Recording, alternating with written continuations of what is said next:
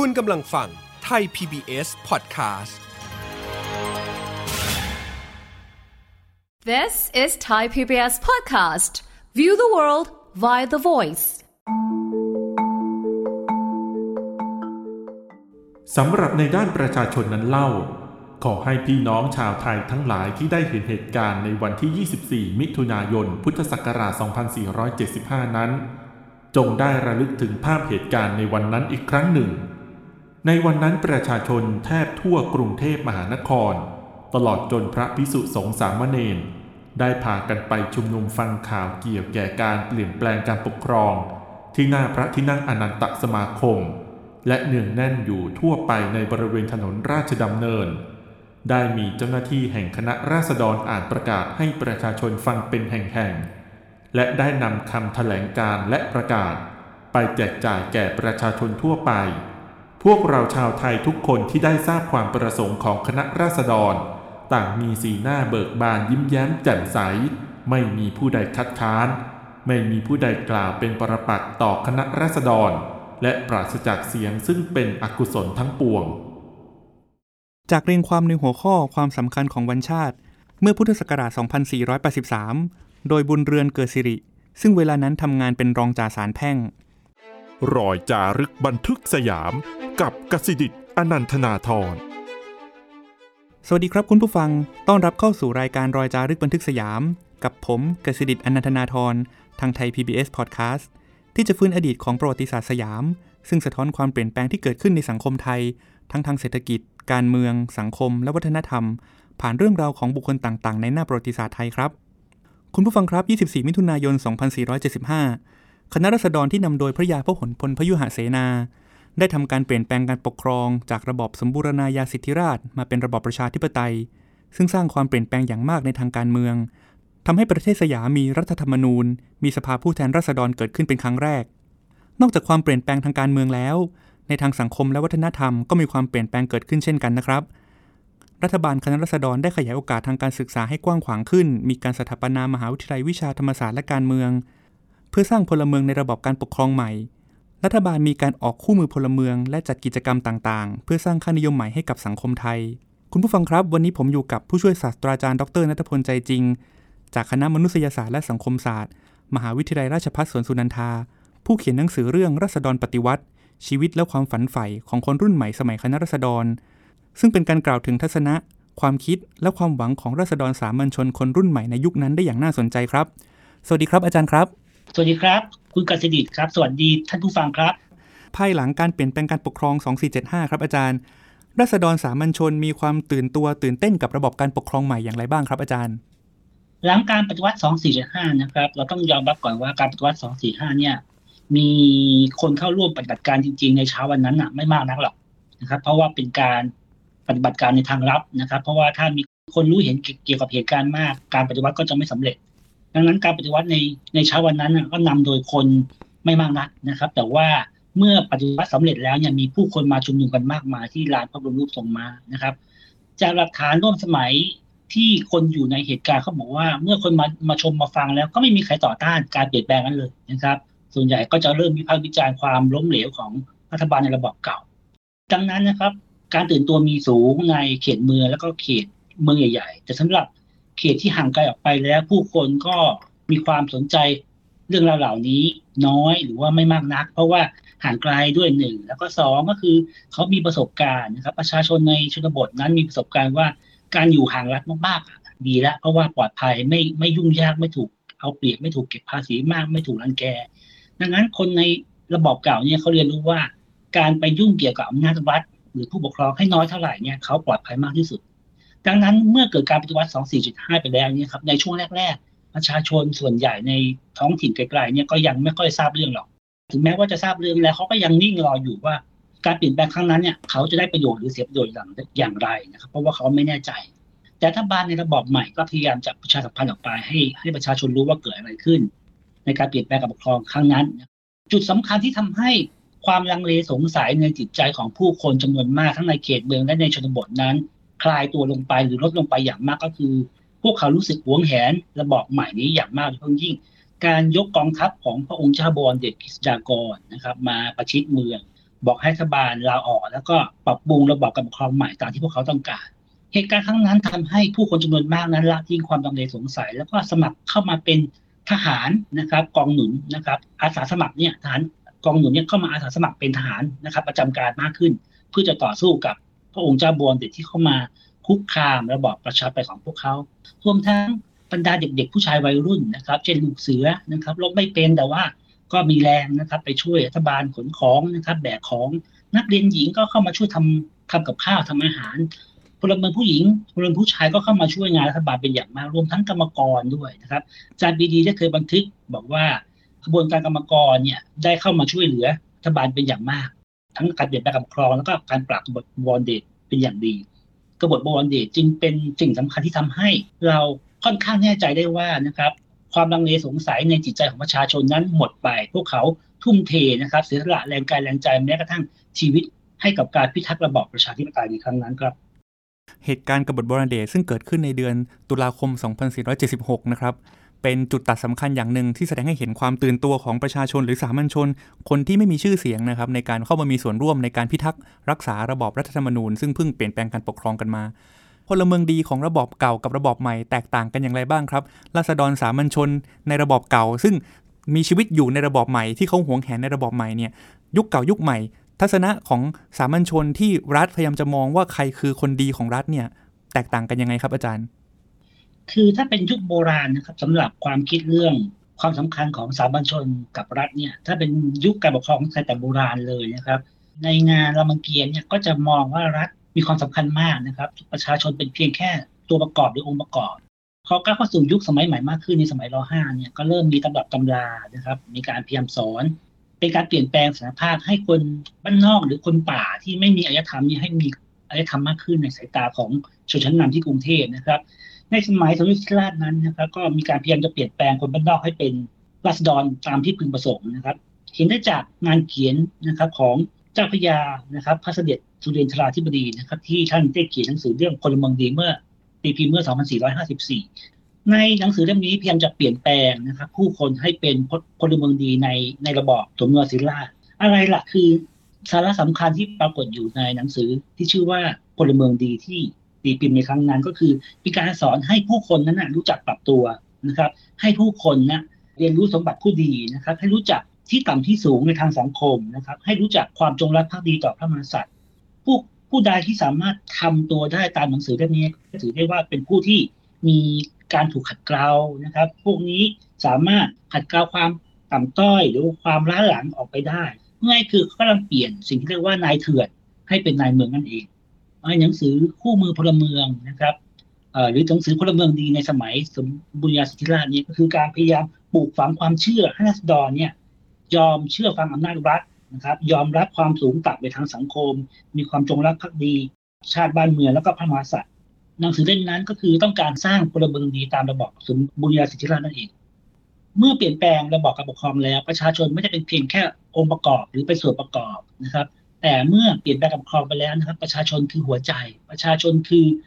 สิ่งสำคัญสูงสุดนะครับ ก็คือผู้ที่ทรงอำนาจที่ปไตยดังการปฏิวัตินะครับรัฐบาลรัฐบาลพยายามจะส่งเสริมให้ประชาชนมีความรู้ แล้วก็ตระหนักและความภูมิใจในสารภาพของตนเป็นอย่างมาก รัฐบาลได้สร้างหนังสือขึ้นมาเล่มหนึ่งนะครับ ที่ชื่อว่าคู่มือพลเมือง หนังสือคู่มือพลเมืองเนี่ยนะครับต้องการที่จะให้ประชาชนนักตระหนักในสิทธิและเสรีภาพ แล้วก็ตระหนักในการเป็นพลเมืองแล้วก็ทรงอำนาจในระบอบประชาธิปไตย หนังสือเล่มนี้นะครับ ถูกผลิตขึ้นนะครับจำนวนหลายแสนเล่มนะครับ แล้วก็ถูกครับพิมพ์ขายนะครับ ทั้งแจกและขายในราคาถูก จากหลักฐานนะครับ ที่อาจารย์ไพโรจน์ชัยนามเล่าไว้บอกว่าที่พี่บอกมาเนี่ยสามครั้งนะครับ ขายหมดเกลี้ยงเลย แปลว่าจำนวนหลายแสนเล่มนะครับใช่หลายแสนเล่มแล้วก็บอกว่าหนังสือเล่มนี้เป็นการเรียนแบบหนังสือคู่มือพลเมืองของประเทศฝรั่งเศสที่ใช้สอนนะครับ เด็กๆในฝรั่งเศสว่า ควรมีสิทธิเสรีภาพอย่างไรมีหน้าที่อย่างไรนะครับพลเมืองควรทำอะไรบ้าง รัฐบาลไทยสมัยนั้นก็ไปนำแบบอย่างมาจากฝรั่งเศสมาใช้นะครับออกแบบวิธีการนะครับ หัวข้อในการสอนพลเมืองในช่วงหลังการเปลี่ยนแปลงการปกครองในหนังสือเล่มนี้มีอยู่ประมาณ 20 บทนะครับ มีหัวข้อสำคัญสำคัญดังนี้ที่ผมจะจะเล่าให้ฟังคือหัวข้อแรกคือเรื่องชาติคืออะไรนะครับ ประเทศคืออะไรพลเมืองคืออะไร สิทธิของพลเมืองคืออะไร ทุกวันนี้สยามปกครองระบอบอะไรรัฐธรรมนูญคืออะไร อำนาจที่ปไตยคืออะไรทำไมต้องเลือกตั้งผู้แทนราษฎร การจัดทำพรบทำยังไง การต่างประเทศเป็นเช่นไร การป้องกันประเทศเป็นยังไงทำไมประชาชนต้องจ่ายภาษี และการศึกษามีความสำคัญกับพลเมืองอย่างไร นี่คือตัวอย่างหัวข้อนะครับที่บรรจุในหนังสือเหล่านั้น เพื่อบอกกล่าวกับพลเมืองในระบบประชาธิปไตยว่า เขามีสิทธิเสรีภาพเป็นเจ้าของประเทศ และมีสิทธิจะร่วงรู้ในกิจการแห่งรัฐนะครับ และรัฐก็มีหน้าที่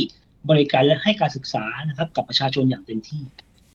หัวข้อที่อาจารย์กล่าวมาถึงบทต่างๆ ในหนังสือน่าสนใจนะครับ ผมคิดว่าเป็นความรู้พื้นฐาน ซึ่งในปัจจุบันก็ยังไม่ล้าสมัยนะครับ เราก็ต้องพูดกันอย่างนี้นะครับ ว่าชาติคืออะไรประเทศคืออะไรพลเมืองอยู่ตรงไหนของประเทศ แล้วเราจะมีส่วนร่วมผ่านการเลือกตั้งได้อย่างไร การใช้สิทธิเสรีภาพความเสมอภาคของประชาชนเป็นอย่างไร ผมคิดว่าอันนี้ก็ยังเป็นคำถามสำคัญในยุคสมัยปัจจุบันนะครับในการเรียกร้องเคลื่อนไหวทางการเมือง ความเปลี่ยนแปลงที่เกิดขึ้นทั้งในระดับโรงเรียนในระดับสังคม ผมคิดว่าอันนี้เป็นจุดน่าสนใจนะครับ ผ่านมา 90 ปี แล้วก็โยงกลับไปหาอดีตได้ อย่างอย่างไม่รู้สึกว่ามันห่างไกลตัวเราเลย แล้วในบทบาทของนักเรียนนักศึกษา หรือว่าอาสามัญชนคนธรรมดาเนี่ยครับเขามีโอกาสในการแสดงทัศนะ หรือแสดงความคิดเห็นเกี่ยวกับระบบการปกครองใหม่ มากน้อยแค่ไหนอย่างไรครับอาจารย์ ผมเห็นมีการประกวดการเขียนเรียงความ หรือว่าการจัดงานฉลองรัฐธรรมนูญต่าง ๆ ที่เปิดโอกาสให้เขาได้แสดงความคิดเห็นเกี่ยวกับระบอบใหม่นะครับอยากชวนอาจารย์คุยถึงประเด็นนี้ครับ หลังการปฏิวัติ 245 แล้วนะครับ เราก็มีงานสำคัญก็คืองานฉลองรัฐธรรมนูญครับ ก็คือวันที่ 10 ธันวาคม 2475 วันนั้นเป็นวันที่พระบาทสมเด็จปกเกล้าท่านทรงลงนามนะครับ ลงพระประมาพิไทยในรัฐธรรมนูญฉบับถาวร แล้วก็มีการประกาศใช้แล้วก็มีการเฉลิมฉลองนะครับ นั่นก็คือการมีการจัดงานเฉลิมฉลองรัฐธรรมนูญครั้งแรกในประวัติศาสตร์ไทยคือ 10 ธันวาคม 2475 มีการจัดงาน 3 วันครับ 10 11 12 นะครับ ในปีนั้นนะครับก็มีผู้คนมาร่วมมากมายนะครับ แล้วก็เป็นงานลื่นเริงที่มีความสุขกันนะครับ ถ้าเราดูจากภาพเก่าจะพบว่ามีคนนะครับ ชุมนุมกันมากมายในแถวสนามหลวงนะครับ มีงานลื่นเริงมีหมอรสพมากมายที่ท้องสนามหลวงนะครับ แล้วก็มีงานลื่นเริงที่สวนชลาลมนั่นก็คือสิ่งที่เกิดขึ้นในช่วงนั้น ต่อมาในปี 2476 เกิดกบฏบวรเดชครับ ก็คือหนึ่งปีหลังการปฏิวัติเกิดกบฏบวรเดชนะครับ บรรดาพวกกลุ่มอำนาจเก่าเขายกทัพเข้ามา นะครับ เพื่อที่จะปราบปรามคณะราษฎรแต่สุดท้ายแล้วคณะราษฎรก็สามารถนะครับ มีชัยเหนืออำนาจเก่าได้ ดังนั้นงานฉลองรัฐธรรมนูญในปีที่สองนะครับ จึงเป็นงานที่ยิ่งใหญ่มากนะครับ ไม่ได้มีเพียงแค่สามวันครับ แต่มีประมาณครึ่งเดือนเลยนะครับอืมครัรัฐบบาลถือโอกาสใช้งานฉลองรัฐธรรมนูญเนี่ยเป็นการประกาศให้ประชาชนเห็นว่าระบอบใหม่เนี่ยสามารถมีชัยเหนือกลุ่มอำนาจเก่าได้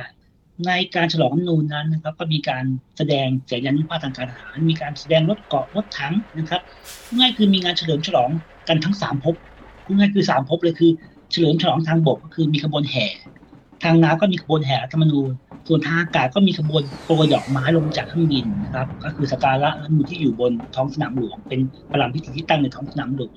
มีการเฉลิมฉลองอยู่สามภพเลยนะครับ เป็นงานเรื่องเริงสำคัญนะครับ แต่ต่อมานะครับรัฐบาลก็เริ่มรู้สึกว่าเมื่อระบอบเปลี่ยนแปลงไปแล้วเนี่ยประชาชนเขาคิดยังไงล่ะ ในปี 2481 นะครับรัฐบาลได้ริเริ่มการประกวดเรียงความของเยาวชนคนหนุ่มสาวขึ้นคือทั้งในระดับมัธยม แล้วก็ระดับอุดมศึกษาขึ้นเป็นครั้งแรก มีผู้คนส่งผลงานมามากมายเลยเด็กๆรุ่นใหม่ก็ได้เขียนถึงความใฝ่ฝันของพวกเขานะครับเขาก็จะมีโจทย์ว่าปีนี้จะทำอะไรบ้างจะถามอะไร เด็กๆก็จะเขียนส่งเข้ามา ในปีแรกนี้นะครับ ในปี 81 ที่มีการปลูกครั้งแรกเนี่ย คนที่รับรางวัลก็คือเด็กชายนะครับ เขาชื่อว่าคุณสงวนนะครับสงวนโพโตนะครับ เป็นนักเรียนชั้นมัธยม 8 โรงเรียนอมรินโคสิตนักเรียนม .8 คนนี้ได้เขียนนะครับ เรียงความและประกวดชนะเลิศ ข้อความหนึ่งที่สำคัญนะครับ ที่สะท้อนให้เห็นถึงความเปลี่ยนแปลงของความคิดของคนรุ่นใหม่ก็คือ ความรู้สึกว่าตัวเองเป็นเจ้าของประเทศ ความเจริญก้าวหน้าของประเทศนั้นเป็นผลงานของประชาชนนะครับ ข้อความหนึ่งเขาเขียนเอาไว้ว่า ประเทศสยามของเราเจริญรุ่งเรืองมาได้ถึงเพียงนี้ก็เพราะกำลังกายของพลเมืองสยาม ประเทศสยามของเราเจริญรุ่งเรืองมาได้ถึงเพียงนี้ ก็เพราะกำลังของพลเมืองสยาม นี่คือข้อความสำคัญครับที่สะท้อนให้เห็นถึงความคิดทางการเมืองของพวกเขาว่า เขามองว่าประชาชนไทยนี่แหละเป็นผู้ที่ขับเคลื่อนประเทศชาติ ซึ่งแน่นอนประโยคนี้เป็นการเปลี่ยนแปลงความคิดอย่างสำคัญคือ เขาไม่ได้มองแล้วว่ามหาบุรุษเป็นผู้สร้างความเจริญให้กับประเทศชาติ ตามความคิดแบบระบอบเก่า แต่เขามองว่าพลเมืองของประเทศนี่แหละเป็นผู้ที่สร้างความเจริญให้กับประเทศ ซึ่งสิ่งนี้แหละนี่คือตัวอย่างสำคัญที่เห็นได้ถึงการเปลี่ยนแปลงของความคิดนะครับของเด็กรุ่นใหม่หลังการปฏิวัติ อันนี้เป็นจุดซึ่งฟังแล้วทำให้ย้อนนึกถึงประกาศคณะราษฎรนะครับ พูดถึงอืมประเทศของเรานี้เป็นของราษฎรทั้งหลายใช่ไหมครับ พูดถึงว่าประชาชนหรือว่าราษฎรจะมีโอกาสในการมาพัฒนาประเทศตามหลักโครงการของคณะราษฎรที่พูดถึงเอกราช ความปลอดภัย เศรษฐกิจ เสมอภาคเสรีภาพการศึกษาต่าง ๆ เหล่านี้ได้อย่างไร การเปลี่ยนแปลงสังคมที่เกิดขึ้นไม่ได้มาจากวีรบุรุษ หรือจากผู้นำแต่คนเดียวแล้วเป็นการเปลี่ยนแปลงที่เกิดขึ้นโดยสามัญชนมีบทบาทเข้ามาร่วมกัน ให้ประเทศเจริญก้าวหน้าได้ เพราะกำลังของราษฎรทำนองนั้นนะนะครับ ฟังข้อเขียนที่อาจารย์ยกมาของนักเรียนมัธยม จากโรงเรียนอมรินทร์โคสิตแล้วก็นึกกลับไปถึงประกาศคณะราษฎรในยุคนั้นเลย ใช่ผมก็เห็นด้วยผมว่าเขาได้แรงดลใจมาจากประกาศคณะราษฎรนะผมคิดว่าอันนี้น่าสนใจนะครับ พูดถึงโลกใบใหม่ ในทัศนะเด็กมัธยม แล้วก็นักศึกษามหาวิทยาลัย หรือว่านิสิตของมหาวิทยาลัยก็มีการประกวดด้วยใช่ไหมครับอาจารย์ อยากชวนอาจารย์คุยต่อถึง คนอื่นนะครับ อย่างกรณีของคุณอุดมหรือว่าคุณกิจจาครับอาจารย์ อย่างที่กล่าวแล้วนะครับว่าคืองานประกวดเรียงความในงานฉลองนูญเนี่ยก็จะมีการแบ่งเป็นทั้งเด็กมัธยม แล้วก็ระดับอุดมศึกษานะครับ เรามาดูกันครับ ในความคิดของบรรดาพวกนิสิตนักศึกษาในมหาวิทยาลัยนะครับ ในช่วงนั้นนะครับคุณอุดมเย็นฤดีนะครับ ก็ได้รับรางวัลนะครับ ในการประกวดในปีแรกเช่นเดียวกันนะครับ เขาเป็นตัวแทนนะครับ จากคณะอักษรศาสตร์จุฬาได้เขียนเรียงความที่ว่าด้วยสยามใหม่ นะครับ ในจินตนาการของเขาคือโลกใหม่เนี่ยมันเป็นยังไง คุณอุดมเย็นดีเนี่ยเป็นคนที่มีการศึกษาหลายด้านนะครับ ก็คือมีความสามารถทางด้านภาษา คือเรียนอักษรศาสตร์ ต่อมาเขาก็ไปเรียนนะครับ ด้านกฎหมายเรียนกฎหมายไปด้วยนะครับควบคู่กันไปที่มหาวิทยาลัยวิชาธรรมศาสตร์และการเมือง ดังนั้น มโนทัศน์ของของคุณดมเนี่ยจึงไม่ได้เป็นเพียงแค่ความสละสลวยทางภาษาเท่านั้น แต่ว่าเต็มไปด้วยแนวคิดในทางกฎหมายมหาชนหรือกฎหมายรัฐธรรมนูญด้วยสำหรับ คุณอุดมนะครับ เย็นฤดีแล้วนะครับเขามองว่าระบอบใหม่นั้นเป็นระบอบที่เคลื่อนพระมหากษัตริย์ เอาไว้ให้พระองค์ทรงมีพระมหากรุณาธิคุณแต่เพียงอย่างเดียว พระองค์นั้นมีฐานะเป็นผู้ที่เขารพเป็นที่เคารพสักการะของประชาชนสำหรับเครื่องหมายคำพูดของเขาก็คือพระบรมราชกีวงศ์ย่อมสถิตสถาพรอยู่คู่กับประเทศสยาม ราษฎรจะได้อาศัยพึ่งพิงพระบารมี ให้เกิดความร่มเย็นเป็นสุขตลอดกาล พระมหากษัตริย์ทรงมีพระมหากรุณาธิคุณอย่างเดียว รัฐธรรมนูญทูลเทิดองค์พระมหากษัตริย์ ไว้ในฐานะเป็นที่เคารพสักการะของปวงชน ฉะนั้น พระบรมราชจักรีวงศ์ย่อมสถิตสถาพรอยู่คู่กับประเทศสยาม ประชาราชจะได้อาศัยพึ่งพระบารมี มีความร่มเย็นเป็นสุขตลอดกาลดังนั้นข้อความเหล่านี้เขาเห็นว่า สำหรับอุดมและอุดมเข้าใจนะครับ ว่าการเปลี่ยนแปลงปกครองนั้น ไม่ได้ทำให้สถานพระมหากษัตริย์หายไปสถานพระมหากษัตย์ยังดำรงอยู่ แต่เป็นการดำรงอยู่ด้วยการมีพระคุณ พระองค์ไม่ต้องใช้พระเดชซึ่งจะทำให้ประชาชนนั้นหวาดกลัว พระองค์มีแต่พระคุณนะครับดังนั้นประชาชนก็จะพึ่งพิงนะครับ พระองค์แล้วก็มีความรักกับพระองค์ได้อย่างเต็มที่ดังนั้นระบอบใหม่สำหรับความคิดของคุณอุดมแล้วเขาจึงเห็นว่ามีความแตกต่างไปจากระบอบเก่าที่ได้ผ่านพ้นไป นอกจากนี้นะครับ คุณอุดมยังได้เล่าถึงหลักโครงการแล้วก็อธิบายสาระสำคัญนะครับ ในทางรูปธรรมเอาไว้หลายประการ เป็นความจริงที่ว่าหลักโครงการนั้นเวลาพูดถึง มันก็เป็นนามธรรมนะครับ เช่นเสรีภาพเสมอภาคการศึกษา แล้วข้างในเป็นยังไงล่ะ คุณอุดมก็ได้เล่าเอาไว้อย่างชัดเจนนะครับ เช่น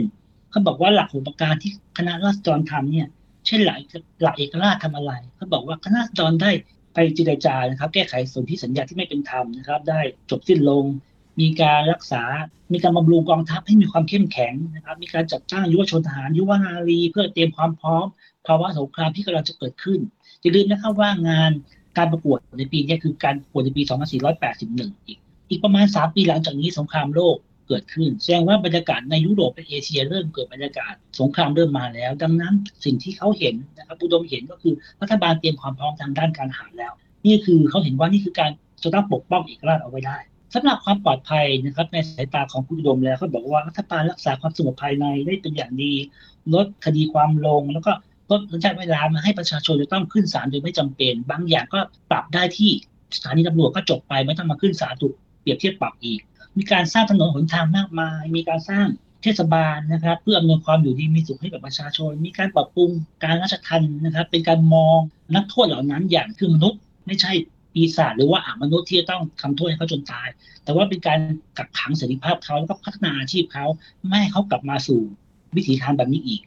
ดังนั้นสำหรับอุดมแล้วสิ่งเหล่านี้คือตัวอย่างของความก้าวหน้าทางด้านหลักความปลอดภัยส่วนหลักเศรษฐกิจนั้นนะครับคุณอุดมเห็นว่ารัฐบาลหลังการปฏิวัตินั้นส่งเสริมอุตสาหกรรมนะครับ หลายชนิดส่งเสริมการเกษตร หลักเสมอภาคก็ส่งเสริมเรื่องเสรีภาพในการเลือกตั้ง ส่งเสริมเรื่องการศึกษา สร้างโรงเรียนหลายแห่งขึ้น สร้างมทกสร้างโรงเรียนเตรียมอุดมนะครับโรงเรียนเตรียมมทกขึ้นมากมายส่งเสริมกิจการ การพละให้ประชาชนมีความสุขภาพที่แข็งแรง นี่ก็คือสิ่งที่คุณอุดมเห็นหลังการปฏิวัติครับ น่าสนใจนะครับการอธิบายที่อาจารย์ยกตัวอย่างข้อเขียนของคุณอุดมยินฤดีมาอธิบายหลักหกประการของข้าราษฎรนะครับทำให้เราเห็นผลงานของข้าราษฎรในความรับรู้ของคนธรรมดาสามัญหรือว่าเยาวรุ่น เยาวชนคนรุ่นใหม่ในยุคนั้นได้นะครับ หรือแม้กระทั่งการอธิบายสถานะของพระมหากษัตริย์ หลังการเปลี่ยนแปลงการปกครองแล้วนะครับ พระมหากษัตริย์ทรงปกเกล้าแต่ไม่ได้ปกครอง พระองค์ทรงอยู่เหนือการเมืองซึ่งเป็นระบบการปกครองที่ส่งผลดีต่อพระมหากษัตริย์ด้วยนะครับ ท่านก็ทรงพ้นไปจากการที่ต้องมาถูกวิพากษ์วิจารณ์จากการปกครอง ต่างจากในระบอบเดิม ซึ่งท่านให้คุณให้โทษ หรือว่ามีผลร้ายผลเสียอะไรต่างๆ เกิดขึ้นในสังคม คนก็จะวิจารณ์ผู้ปกครองโดยตรงแบบนั้นนะครับสำหรับคุณผู้ฟังนะครับ คุณอุดมเจนฤดีเนี่ยนะครับ มีบทบาทสำคัญในสังคมไทยอีกหลายมิตินะครับ เมื่อคุณอุดมเติบโตขึ้นมาทำงาน ในวงการพัฒนาเอกชนเนี่ย เรารู้จักมูลนิธิชื่อกรมลคีมทองนะครับ มูลนิธิกรมลคีมทองนี่คุณอุดมยันฤดีก็เป็นกำลังสำคัญคนหนึ่งของมูลนิธิแห่งนี้นะครับ นอกจากนี้ ถ้าเราไปที่ทองหล่อนะครับมีสวนครูองุ่นมาลิก คุณอุดมก็เคยเป็นสามีครูองุ่นด้วยเนี่ยนะครับ อันนี้ก็เป็นเกรดซึ่งพยายามจะเชื่อมโยงให้เห็นความเป็นไปของสังคมไทย นอกจากกรณีของคุณสงวนแล้ว คุณอุดมแล้ว ยังมีนักศึกษามทกครับที่พูดถึงสังคมใหม่ในทัศนะของเขา แสดงให้เห็นความใฝ่ฝันถึงระบอบใหม่ ข้อเขียนของกิจจาวัฒนศิลป์ครับอาจารย์ งานชิ้นนี้ก็มีความสำคัญนะครับ ผมไม่เคยคิดหรอกว่าคนสมัยนั้นหรือว่านักศึกษามทกเนี่ยจะมองลึกซึ้งลงไปจนเห็นถึงวัฒนธรรมกิจจาวัฒนศิลป์นะครับเป็นเป็นคนแปดริ้วนะครับ โดยกำเนิดนะครับเขาเข้ามาเรียนกรุงเทพนะครับแล้วก็เรียนโรงเรียนกฎหมาย ต่อมาก็เข้าเรียนทางด้านรัฐศาสตร์ ในระดับมหาบัณฑิตที่มทกจนเรียนจบ แล้วก็ไปสมัครเป็นผู้แทนราษฎรได้สองสมัย ได้เป็นรัฐมนตรีด้วยหลายครั้ง ในสมัยหนุ่มนั้นนะครับเขาได้เขียนเรียงความชิ้นหนึ่งที่เขาบอกว่าเขาเห็นด้วยกับการเปลี่ยนแปลงทางวัฒนธรรมนะ เขาบอกว่าถึงแม้ว่า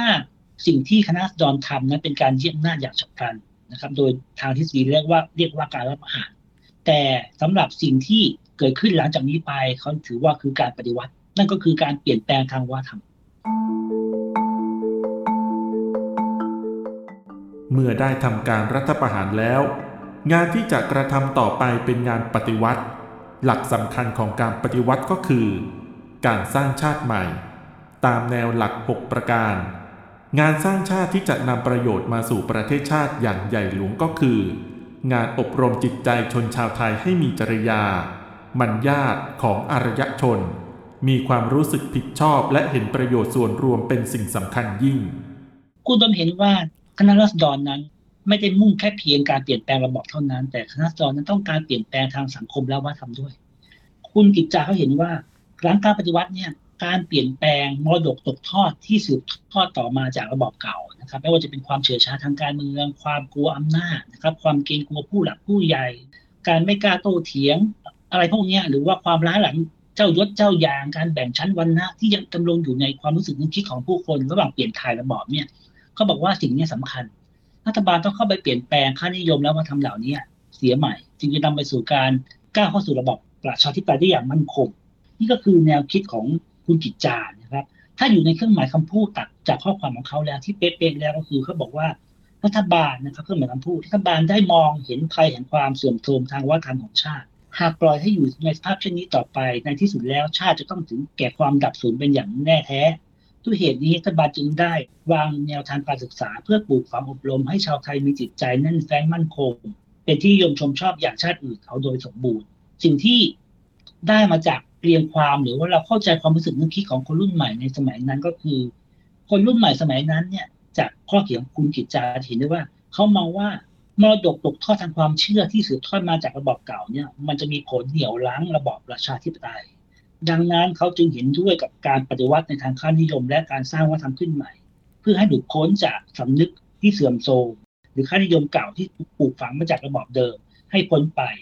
ดังนั้นถ้าพูดจากภาษาปัจจุบันก็คือ เขาเห็นว่าหัวใจสำคัญการปฏิวัติก็คือการสร้างวัฒนธรรมขึ้นใหม่นั่นเองครับ อันนี้เป็นประเด็นน่าสนใจครับอาจารย์ทำให้สะท้อนเห็นภาพความเปลี่ยนแปลงนะครับ เมื่อจอมพลปพิบูลสงครามขึ้นมาเป็นนายกรัฐมนตรี ก็มีการออกนโยบาย มีการออกรัฐนิยม จะเรียกว่าเป็นการเปลี่ยนแปลงทางวัฒนธรรมครั้งสำคัญก็ได้นะครับ นอกจากเปลี่ยนทางการเมืองไปแล้ว มีรัฐธรรมนูญมีสภาผู้แทนราษฎรแล้วในยุคที่จอมพลปขึ้นมาเป็นนายกก็มีการเปลี่ยนวัฒนธรรมหลายต่อหลายประการนะครับ ที่สร้างความเปลี่ยนแปลงสำคัญในทาง วัฒนธรรมสังคมไทย มีการพยายามทำให้เป็นตะวันตกมากขึ้น มีการยกเลิกกิจกรรมบางอย่าง ซึ่งรู้สึกว่ามันล้าหลัง หรือว่าไม่เหมาะสมกับสังคม อันนี้เป็นประเด็นที่เกิดขึ้นในช่วงเวลาเดียวกันใช่ไหมครับอาจารย์ ใช่ครับ ตอนแรกผมยังคิดว่ารัฐบาลบังคับลงมาแล้วประชาชนส่วนใหญ่น่าจะไม่เห็นด้วย แต่ปรากฏว่าเรียงความของเขาในระดับปัญญาชนเห็นด้วยนะครับว่าควรจะต้องเปลี่ยนแปลงค่านิยมบางอย่างที่ไม่สอดคล้องกับระบอบประชาธิปไตย เช่นการเจ้ายศเจ้าอย่าง การเชื่อว่าคนเราไม่เท่ากัน อะไรพวกนี้ผมว่าเป็นความก้าวหน้าอย่างมากนะที่คนหนุ่มสาวสมัยนั้นมองเห็นสิ่งที่เป็นเขาเรียกว่าการเปลี่ยนแปลงทางซอฟต์แวร์ผมคิดว่าอันนี้เป็นประเด็นน่าสนใจครับ อาจารย์พูดถึงความฝันใฝ่ของเยาวชนคนรุ่นใหม่ในยุคนั้น อาจจะย้อนไปกลมๆว่าสัก 90 ปีที่ผ่านมา จนถึงปัจจุบันวันนี้ครับ 90 ปีหลังเป็นเป็นการปกครอง ก็มีเยาวชนคนหนุ่มสาวที่ต้องการเรียกร้องความเปลี่ยนแปลงทางการเมือง หรือว่าบางทีอาจจะใช้ชื่อตัวเองว่าเป็นคณะรัษฎร รุ่นไหนรุ่นไหนก็ว่าไปเนี่ยนะครับ ก็ยังรู้สึกเชื่อมโยงกับคณะรัษฎรได้ ผมอยากชวนอาจารย์คุยถึงประเด็นความเชื่อมโยงกันของอดีตสู่ปัจจุบันครับอาจารย์ อาจารย์มองความเคลื่อนไหวของคนหนุ่มสาวในวันนี้อย่างไรบ้างครับ เมื่อเทียบกับความฝันใฝ่ของเยาวรุ่นในยุคหลังคณะรัษฎรเปลี่ยนแปลงการปกครองครับ จากที่ตามข่าวนะครับ ได้เห็นความเคลื่อนไหวของคนรุ่นใหม่หรือเยาวรุ่นนะครับ ที่เขาเรียกร้องภาวะสังคมอุดมคติด้วยการชูสามนิ้ว นะครับ ซึ่งหมายถึงเสรีภาพ เสมอภาคและพอดลภาพ นั่นคือสังคมอุดมคติของคนรุ่นใหม่ในปัจจุบันที่เขาต้องการ ดูเหมือนว่าพวกเขานั้นเสนอข้อเสนออะไรที่ไม่มีหัวอยู่ๆก็โผล่ขึ้นมา แต่จริงแล้วนะครับ สิ่งที่พวกเขาเสนอนั้น มันไม่ได้เป็นสิ่งที่เกิดขึ้นมาในสุญญากาศครับ ความใฝ่ฝันเหล่านี้มันมีอยู่ก่อนเขาจริงๆ แล้วความฝันฝ่ายเหล่านี้มันมีบรรพบุรุษของผู้เสนอ ถ้าเราสามารถถอยหลังกลับไปได้ร้อยกว่าปีเทียว เราสามารถไปเริ่มต้นความใฝ่ฝันอันนี้ได้จากคณะทหารหนุ่มนะครับ เมื่อรอศ130 สิ่งที่พวกเขาใฝ่ฝันก็คือคำขวัญเหล่านี้แหละเสรีภาพเสมอภาคและพลดลภาพสิ่งเหล่านี้นั้นเป็นสิ่งที่พวกเขาต้องการ แต่ว่าความใฝ่ฝันของพวกเขานั้นไม่ประสบความสำเร็จ เพราะว่าพวกเขาถูกปราบปรามลงเสียก่อน